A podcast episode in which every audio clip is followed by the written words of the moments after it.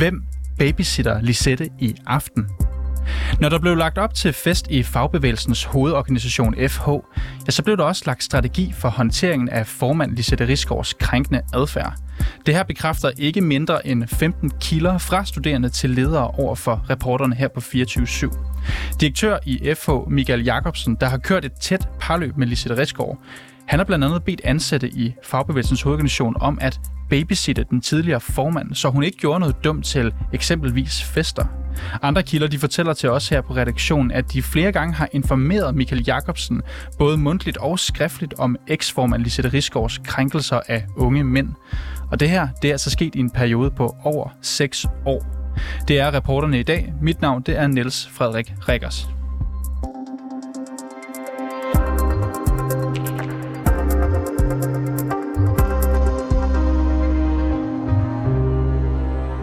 Og det er min kollega her på programmet, Nana Margrethe Havgård, som har gravet den her sag frem.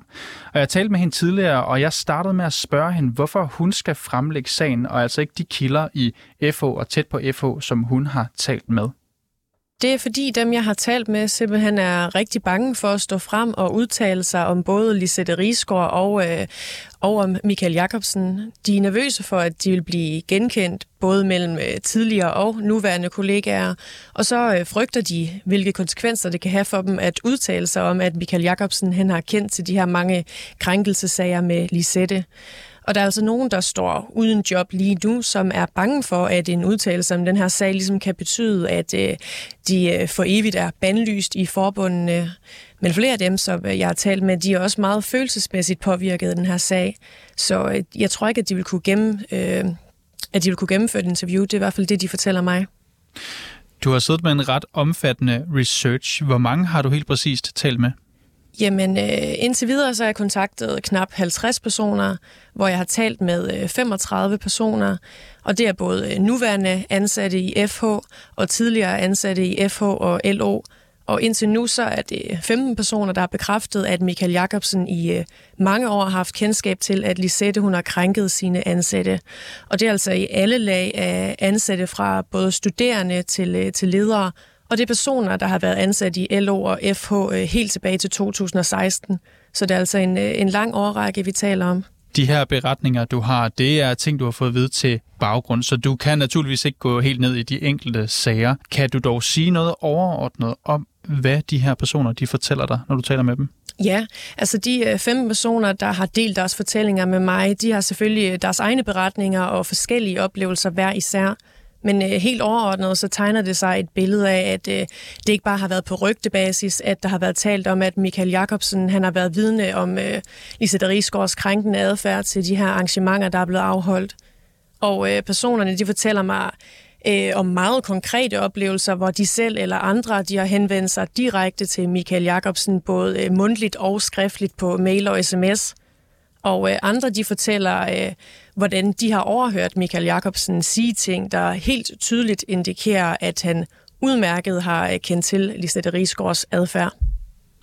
Nu ved jeg godt, at du ikke kan fortælle os alt, men øh, kan du dele lidt flere detaljer i forhold til de historier, du hører fra de her folk? Ja, altså jeg kan selvfølgelig ikke gå helt ned i detaljerne, men, men det jeg kan fortælle, det er, at øh, flere personer de selv har henvendt sig til Michael Jacobsen, efter der har været afholdt øh, nogle arrangementer, hvor Lisette Rigsgaard har krænket enten øh, personerne selv, eller at de har været vidne til det. Men øh, de er blevet mødt af en direktør, som har lukket dem ned, eller simpelthen talt hen over hovedet på dem. Og Michael Jakobsen har også selv øh, bedt en ansat om at holde øje med Lisette Rigsgaard til et arrangement og sørge for, at hun ikke øh, i godsøjen gjorde noget dumt. En anden ansat har øh, Michael Jakobsen også fortalt, hvordan øh, det var den ansattes skyld, at Lisette til et arrangement opførte sig, som hun gjorde, fordi hun den aften var den ansattes ansvar. Og så har en øh, række personer overhørt Michael Jakobsen sige på arbejdspladsen, hvem skal øh, babysitte Lisette i aften, og hvem har hende i aften i sådan lidt en øh, jokende tone. Men de her ansatte og tidligere ansatte, jeg har talt med, de fortæller også om en, øh, en arbejdsplads, hvor der i krogen er blevet talt om, at øh, ledelsen de kender til sager angående Lisette Rigsgaard.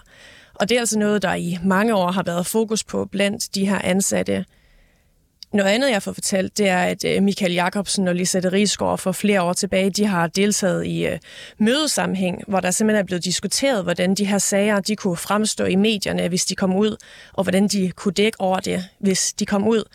Og der er selvfølgelig rigtig mange flere beretninger, øh, og meget mere til de her beretninger, end hvad jeg kan stå og fortælle dig lige nu. Men, men jeg synes, det er vigtigt lige at få understreget, at de her episoder, de strækker sig over en, øh, over en lang periode på, øh, på seks år. Nu har det desværre ikke været muligt at få nogle af de her personer, som du har talt med, til at stille op i dag og fortælle helt præcis, hvad de har oplevet. Du har dog, øh, Nana Margrethe Havgård, modtaget to beretninger, som du har fået lov til at dele anonymt. Lad os lige prøve at høre dem her. Til sociale arrangementer var Lisette grænseoverskridende i sin fysiske adfærd, og hun var alt for beruset. Mellem kollegaer blev der talt om, at det var problematisk adfærd. Og der var slet ikke nogen tvivl om, at ledelsen vidste det. Det var især tydeligt til arrangementerne, hvor Michael Jacobsen også var til stede. Mine tidligere kollegaer og jeg talte om, at vi var overrasket over, at ledelsen og Michael Jacobsen ikke gjorde noget for at undgå, at situationerne med Lisette opstod. Jeg kan bekræfte, at jeg selv har overvejet en situation, hvor en ung mand fik upassende opmærksomhed, da han blev taget på røven af Lisette. Det resulterede i, at Michael Jacobsen lagde Lisette i seng. Den her episode skete til et internt FH-arrangement i 2019. Jeg spurgte hendes daværende rådgiver og personlige assistent, hvad vi, altså FH, skulle gøre ved situationen, da jeg mente, at det var stærkt problematisk at kunne skade fagbevægelsen, hvis det kom ud. Det blev skudt ned, og de indikerede, at det ikke var første gang, så noget var sket. Hele ledelsen, de vidste det. Både den politiske ledelse, men også den administrative ledelse. Og FH har en tendens til at fyre medarbejdere, der klager over ledelsen, og her gælder det også den administrative ledelse. Den sidste beretning her, der peger pilen ikke kun på Michael Jacobsen, men på hele ledelsen i FH. Er det gennemgående for de 15 personer, du har talt med? Jeg vil ikke sige, at det er gennemgående, men altså nu har jeg jo talt med de her 15 personer, og øh, i hvert fald to fortæller mig om en ledelse, og der har jeg været nødt til at, at spørge ind til, okay, øh, er det hele ledelsen, eller har det været Michael Jacobsen? Og der er altså der er blevet nævnt et par navne, og nogen siger også, jamen, at det er selvfølgelig Michael Jacobsen, som pilen den peger på, men der er også en ledelse, som har, været, øh, som har vist, at det her det er foregået. Lisette Risgaard, hun trak sig den 30. april 2023 fra posten som formand i FH efter afsløringer i både Berlingske og Ekstrabladet. Og i den forbindelse så blev direktør Michael Jacobsen hjemsendt, mens en advokatundersøgelse, som altså skal kuglegrave krænkelserne i FH, den er sat i gang.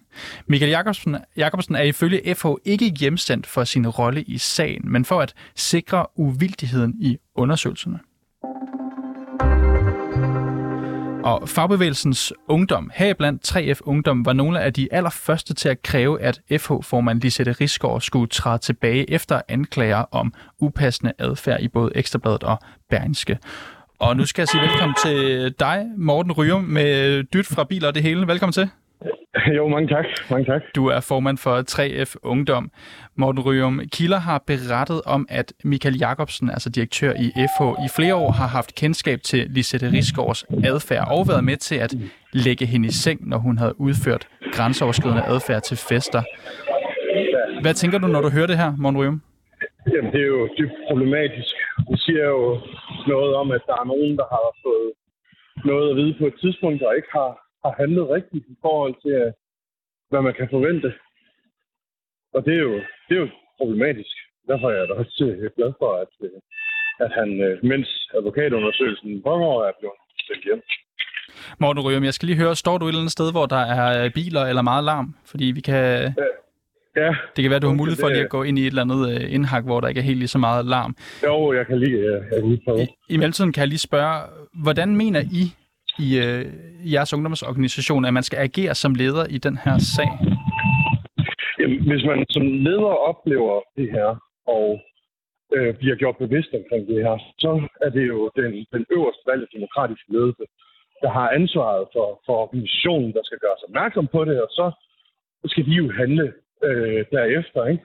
Og det er også derfor, vi, vi ligesom forventer, at den her advokatundersøgelse bliver lagt frem, og at hvem har fået hvad og vide, hvornår. Og så må vi jo se på, har, har de personer, når de har fået noget at vide, så handlet rigtigt i forhold til den stilling, de har i IFO. Og ud, ud fra det, I hører allerede nu, Morten Ryum, fra de folk, vi også har talt med, vil I som fagforbund, ungdomsforbund, bakke op om en leder, der agerer på den måde, som kilderne beskriver over for os? Øh, hvis, hvis det, som kilderne beskriver, viser sig i øh, advokatundersøgelsen at være tilfældet, så, øh, så, så vil det i hvert fald være, være meget svært for os at, at kunne bakke op. Altså bør Michael Jacobsen gå af som direktør for FH, hvis det, som du siger, viser sig at være rigtigt? Ja, det, det, vil, det vil jeg umiddelbart sige. Øh, nu venter vi på advokatundersøgelsen, før nogen bliver øh, kastet for porten, så at sige. Det er vigtigt, at vi får fremlagt alle detaljer og får, får fuldstændig frem i lyset af, hvem har vidst hvad, hvornår. Øh, det er vigtigt, at når vi handler på det her, så handler vi med et fuldstændig klart billede af, hvad der er foregået. Og, og, og det kan vi altså ikke gøre, før advokatundersøgelsen er færdig. Men Morten Ryum, er der noget, der kunne komme frem i den her advokatundersøgelse, som kunne genvække tilliden fra jeres side til Michael Jacobsen? Jamen, øh, tilliden er jo ikke helt væk endnu. Øhm, det er jo også derfor, at det er vigtigt, at advokatundersøgelsen bliver færdig. Øh, fordi det er jo ikke til at sige, hvad der dukker op i sådan en advokatundersøgelse. Det er derfor, vi laver den. Hvis vi, hvis vi kunne sige, hvad det var, den ville komme frem med, så, øh, så vil der jo ikke være nogen grund til, at vi, vi brugte en masse tid og penge på at få det lavet. Morten Ryum, formand for 3F Ungdom. Du skal have tak, fordi du kunne være med her i dag. Det var det. Ja, og tidligere i dag, der snakkede jeg også med formand for Dansk Skuespillerforbund, Benjamin Bo Rasmussen, som sammen med andre fagforbund tilbage i april mente, at Lisette Risgaard skulle træde tilbage som formand for FH.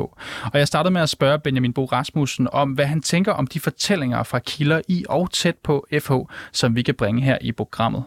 Altså for det første, altså for det første skal jeg starte med at sige, at jeg har jo først hørt det lige nu fra jer. Øh, øh, øh, øh, øh men den første reaktion er jo, at hvis det står til troende, så er det jo både et, øh, et, et kæmpe svigt af øh, medlemmerne af fagbevægelsens hovedorganisation, men også de unge medlemmer af fagbevægelsen. Øh, øh og jeg er rimelig pænt øh, rystet over det, og må egentlig bare sige, at jeg håber, at FH og, og de advokater, der skal i gang med at undersøge det her, så det her er mega alvorligt. Hvor I ligger svigtet her, når du hører det? Jamen, det er fordi, vi er jo i 2023, og det, der startede i 2017 med øh, MeToo-bevægelsen og hele hvad skal man sige, opgør med den grænseoverskridende adfærd, det er jo en del af, fag, en del af, af, af de ting, det er jo en del af det, som fagbevægelsen skal sørge for at øh, gribe ind over for et, et kæmpe arbejde, vi har øh, haft og dyrket som fagforening, netop at gøre op med grænseoverskridende adfærd. Og så er det jo virkelig, virkelig ærgerligt, at vi skal kigge ind i egen række og se, at vi stadigvæk selv har problemet. Hvordan mener I, at man bør agere som leder i den her sag? Øh, altså, for det første synes jeg jo, at øh, Lisette træffede jo den rigtige beslutning, og det er jo også et svigt af hende, hvis der har været en ledelse, som ikke har handlet på det tidspunkt. Altså, fordi det der med at sige, at tingene var en anden tid, det er det jo ikke. Det er jo i dag, det er 2023, og vi er jo ikke fuldt med tiden så. Altså, jeg synes jo, ledelsen har været tonedøv i forhold til øh, øh, det arbejdsmiljø, de unge og, øh, øh, kræver i dag. Altså, det er jo altid en ledelses ansvar at sørge for, at man har et sikkert arbejdsmiljø, uanset om det er en julefrokost eller om det er et bestyrelsesmøde. Og nu taler vi også om øh, FH's direktør Michael Jacobsen her. Vil I som fagforbund bakke op om en leder, der agerer på den måde, som kilderne beskriver over for os? Altså, det er jo alt for tidligt at gå op på det, men, men altså, hvis det her, det I siger, bliver bekræftet af den undersøgelse, der kommer frem, så har jeg en forventning, at FH øh, øh, øh, handler på det, fordi det vil være rigtig, rigtig svært at have en leder siddende øh, øh, på den måde, når, det, når en stor del af fagbevægelsens arbejde jo ikke kun handler om løn og ansættelsesvilkår, men også handler om at skabe trygge arbejdsmiljøer. Nu siger du, at øh, FH bør handle på det. Bør Michael Jacobsen gå af som direktør? Altså, hvis, som sagt, hvis, de her, hvis det, du fortæller mig, står til troende, så ja, så vil jeg jo mene, at det var den eneste konsekvens, øh, øh, der var rigtigt at have. Men nu, skal vi jo lige, nu har vi jo ret til også lige at høre øh, øh, hans udgave af det. Øh, øh, men min umiddelbare reaktion, hvis det her, du fortæller mig, står til troende, så vil jeg jo mene, at han skulle gå af, ja. Benjamin Bo Rasmussen, formand for Dansk Skuespillerforening. Tak, fordi du kunne være med her i dag. Selv tak. Den her form for ledelse, som vi har hørt om i løbet af udsendelsen, den kan kort beskrives som dybt uhensigtsmæssig og et svigt af sit ledelsesansvar, fordi en leder er forpligtet til både at gribe ind og forebygge krænkende handlinger. Det her det fortæller ledelseskonsulent Mille Mortensen, der har speciale i psykologisk tryghed. Og hun bliver interviewet af min kollega Jeppe Åman Øvig det er vigtigt altid at have for øje, når man undersøger den her type af sager, at det er uhyre sjældent, at de involverede parter oplever virkeligheden ens. De har øh, som regel lidt forskellige billeder og opfattelser af, hvad det er, der er sket. Så det, jeg tager afsæt i nu, er, er nogle af de involverede parters beskrivelser, så det kan være, at den ser ud fra andet sted at den for de andre parter ser anderledes ud. Men hvis vi lytter til det, som er beskrevet fra de medarbejdere, du fortæller mig om, at øhm, der angiveligt er foregået en ledelsesstil, hvor man har forsøgt at arrangere sig ud af en topleder, som har haft en uhensigtsmæssig adfærd, så øh, skal der ikke være nogen tvivl om, at det selvfølgelig ikke er i orden. Altså uanset hvor man er placeret henne i en organisation, uanset hvilket ansvar man har, så øh, skal man ikke omgås på bestemte måder, øh, så man kan få lov til at øh, fortsætte det, som Øh, i den her situation er øh, uønsket seksuel opmærksomhed. Og så skal der jo heller ikke være nogen tvivl om, at når man så er leder, og i det her tilfælde øh, oven i købet topleder, at så har man en særlig forpligtelse til at forvalte sin magt med et ansvar. Og, og det gør man ikke, øh, hvis der simpelthen decideret er foranstaltet øh, forskellige løsninger på, hvordan man kan skærme øh, ansatte i organisationen fra en leders øh, upassende adfærd. Altså, det kræver jo mod, øh, både for en medleder, men også for en ansat og sige til og fra, fordi det jo ikke nødvendigvis er risikofrit at sige, prøv at høre her, den adfærd er ikke okay. Hvad siger det dig, at øh, en direktør gør den her slags ting for at beskytte en formand mod sig selv? Ja, altså det siger mig jo, at det er en ledelsespraksis, som er dybt, dybt uhensigtsmæssig, og som er til skade for en organisation. Det kan man ikke undgå, fordi det betyder jo i sidste instans, at en adfærd, som nogen oplever som grænseoverskridende, får lov at fortsætte. Og det er jo ikke okay. Og så kan man sige, at i henhold til arbejdsmiljøloven er man som ledelse øh, forpligtet til ikke blot at håndtere, men også at forebygge krænkende handlinger, og dem, der har en seksuel karakter, som vi kalder for seksuel chikane i arbejdsmiljølovgivningen. Og hvis man decideret omgås med forskellige strategier øh, for at passe på en leder, øh, eller hjælpe leder med at passe på sig selv, han har sagt, eller virkelig var det måske medarbejderne, man også prøver at passe på, for at undgå at komme i nærheden af den her leder, så har man i hvert fald overhovedet ikke levet op til sit ansvar øh, i henhold til arbejdsmiljølovgivningen. Og så får jeg lyst til at sige, at det jo ofte handler om, at det er en ekstremt vanskelig situation at stå i, og rigtig mange ledere ikke ved, hvad de skal gøre. De ved simpelthen ikke, hvordan de skal takle det, de ved ikke, hvordan de skal håndtere det. Og det er ikke en undskyldning. Øh, det gør ikke, at, øh, at det er mindre forkert adfærden, øhm, fordi den er stadigvæk forkert, men det kan være en forklaring på, hvorfor det bliver så svært. Hvad synes du om sådan en ledelse, hvor man laver sjov med, at der er babysitterroller og øh, angiveligt skulle være blevet sagt, hvem har hende i aften, og altså talt om Lisette Rigsgaard på den måde? Altså, det er jo dybt problematisk, øh, fordi det er, jo, det er jo ikke professionel ledelse. Og, øh, og, og, og det der er jo at omgås det ledelsesansvar, den opgave, øh, man er ansat til. Og man kan sige, det at lave sjov med det, øh, det kan være en måde, sådan de er umiddelbart at, at få ventileret på at komme af med noget frustration eller noget irritation. Øh, og også en måde lidt at skubbe ledelsen væk på. Altså det, det er jo svært at tage en ledelse alvorligt, som, som angiveligt skulle have brug for en babysitter i, i visse sammenhæng. Det er jo altså det er dybt uprofessionelt at takle den her type af problemer på den måde. Men der er også noget negativt forbundet med at øh, lave sjov med det. Ja, altså fordi jeg oplever det jo som et, et udtryk for en form for sarkasme, øh, at, at man jo i virkeligheden synes, at det her er helt hul i hovedet, ikke? Og, og måske endda også øh, problematisk. Og så bliver det så grotesk, at det bliver en sarkastisk form for humor. Ikke? Det er jo ikke sådan en, øh, vi hygger os sammen og har det sjovt humor. Det er jo en måde at sige, at det er langt ude humor, øh, hvis det giver mening. Ja, det, jeg tror, det giver mening. Du har været inde på det lidt allerede, men jeg kunne godt tænke mig at, at få dig til at sætte nogle flere ord på, hvordan altså sådan en ledelsesfremgang, hvordan det øh, forgrener sig og påvirker øh, på resten af organisationens ansatte. Ja, men det gør det jo i kraft af, at, at øhm, det er svært at have tillid til mennesker, hvis man er uautentisk, og hvis man dækker over øhm, øh, problemstillinger. Øh, du kalder det, det gør, ua- uautentisk? Hvad ja, fordi man, hvis, i min verden, hvis man dækker over noget, skjuler noget, øh, så er man uautentisk. Så, så, så er man ikke øh, transparent omkring sin ledelsespraksis og sine værdier og sine holdninger og de beslutninger, man træffer. Øh, og, og det ville være svært for enhver ansat at have tillid til en ledelse, som, som dækker over ting, der er problematiske. De skal løses i stedet for. Og hvis man så oplever, at ledelsen dækker over hinanden, eller nogen dækker over andre, øh, så gør det jo noget ved, øh, ved tilliden øh, fra de ansatte til ledelsen. Altså et billede af, dem kan man ikke stole på, de er utroværdige. Så man får et billede af, at den ledelse, man har, er øh, ikke til at stole på, og den er utroværdig. Hvad gør det for øh, en ansat? Jamen altså, øh, dels kan det jo gøre, at nå okay, jamen, hvis ledelsen kan være utroværdig og dækker over problemer og, øh, og skjule uhensigtsmæssige ting, så kan vi andre vel også. Så der er jo en overvejende risiko for, at, øh, at det spreder sig i organisationen, fordi ledere jo altid er rollemodeller. Så det de gør, er jo i et eller andet omfang, det medarbejdere kan opleve sig kaldet til at kopiere. Øhm, og den anden del af det er, at at det kan jo være svært så i det hele taget at have tillid til en ledelse i forhold til mange andre ting. Når der kommer udmeldinger øh, omkring beslutninger, eller det at skulle øh, lede organisationen og have magten, hvis man har mistillid og, øh, og oplever en ledelse som utroværdig, så kan det jo være endnu sværere at efterleve øh, de beslutninger, der bliver truffet af ledelsen i det hele taget på alle mulige områder i organisationen. I dine øjne er der så noget bemærkelsesværdigt i, at det her det er foregået hos øh, fagbevægelsens hovedorganisation, altså dem man ligesom regner med skal værne om arbejdernes vilkår og, og hvordan det er på arbejdspladserne? Nej. Altså jeg ved godt, at det, det, det er sådan almen udbredt, at der er særlige organisationer, hvor man ikke kunne forestille sig sådan noget ske, fordi de organisationer løfter nogle arbejdsopgaver, der kalder på, at så må man være ordentlige mennesker. Ikke? Altså, jeg har blevet spurgt om det også det, i løbet af de sidste par år, er der også kommet en del sager frem omkring folkekirken. Øhm, og det er sådan nogenlunde det samme, hvor jeg kan blive spurgt til, kan det virkelig ske sådan et sted? Fordi det er jo, det er jo næstekærlighed og det gode ved mennesket, og hvad der nu ligger i kristendommen. Ja, men, men presser er mennesker ligesom alle andre, og fagforeningsansatte er mennesker ligesom alle andre. Okay.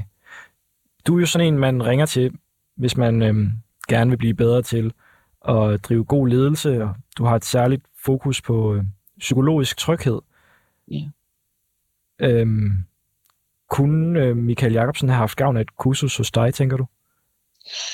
Ja, det vil jeg tro. Øh, det siger min erfaring mig, og, øh, og han er nok ikke den eneste øh, i ledelsen i fagbevægelsens hovedorganisation, som kunne have haft glæde af at øh, vi kompetenceudvikling øh, både til at håndtere øh, sager omkring øh, krænkende handlinger, uønsket seksuel opmærksomhed, øh, men også forebyggelse, og det er der... Øh, den psykologiske tryghed kommer ind, som er et begreb, der dækker over, at alle ansatte i en organisation har oplevelsen af at kunne tale frit om, hvad der nu end måtte være relevant i relation til arbejdet.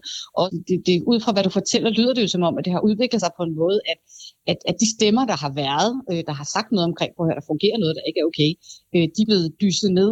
Og det er jo ikke, så bliver sagen jo ikke håndteret.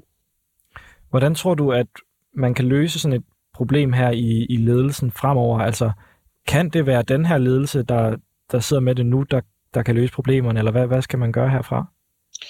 Ja, det er vanskeligt at sige, fordi øhm, der kan jo være øh, en større eller mindre andel af de ansatte i organisationen, som, som sidder tilbage med så en stor grad af mistillid til den nuværende ledelse, at, at det kan være virkelig, virkelig vanskeligt at genoprette. Det er ikke nok, at, at øh, ledelsen bare siger, øh, vi vil gerne gøre det anderledes øh, fremover. Vi kan se, at øh, vi har gjort noget, der var uhensigtsmæssigt indtil nu, og vi vidste ikke bedre. Eller, altså, man kan beklage, og man kan undskylde, og man kan have hensigtserklæringer osv. Det lyder jo næsten ligesom i parforhold, ikke? At det, det tager ja. ingen tid at bryde tilliden, men det tager lang tid at genopbygge. Præcis. Det er lige præcis det, der er på spil. Ja. Så, så, så hvis det kan lade sig gøre, så tager det lang tid. Men jeg vil så samtidig også sige, at, at, at jeg ved det af erfaring fra andre organisationer, jeg har arbejdet med, der har stået i, i lige så vanskelige situationer, som Fagbevægelsens hovedorganisation gør på nuværende tidspunkt, at, at det kan lade sig gøre over tid. Men det kræver altså et benhårdt stykke arbejde, og det tager tid. Og spørgsmålet er så, om man som ledelse er villig til at bruge de ressourcer, der skal til for at få til at lykkes. Fordi at en advokatundersøgelse er ikke nok til det. Det er det ikke. Nej, ikke på nogen måde. Ja, sådan fortalte ledelseskonsulent Mille Mortensen til min kollega Jeppe Aumann Øvi. Og vi har naturligvis forsøgt at få en kommentar fra Michael Jacobsen, men han har ikke svaret på 24-7's henvendelser. Fagbevægelsens hovedorganisation har heller ikke ønsket at deltage eller svare på, hvor meget den tilbageværende ledelse har vidst. Tak fordi I lyttede med til reporterne i dag. Husk, hvis du har noget, som vi skal undersøge, eller hvis du bare har ris eller ros, så kan du altid skrive til os på reporterne 247dk Og bag dagens udsendelse er Nana Margrethe Havgård, Jeppe Åmand Øvig, Alexander Brøndum, Simon Renberg. Mit navn det er Niels Frederik Rikkers, og Mille Ørsted, hun er redaktør.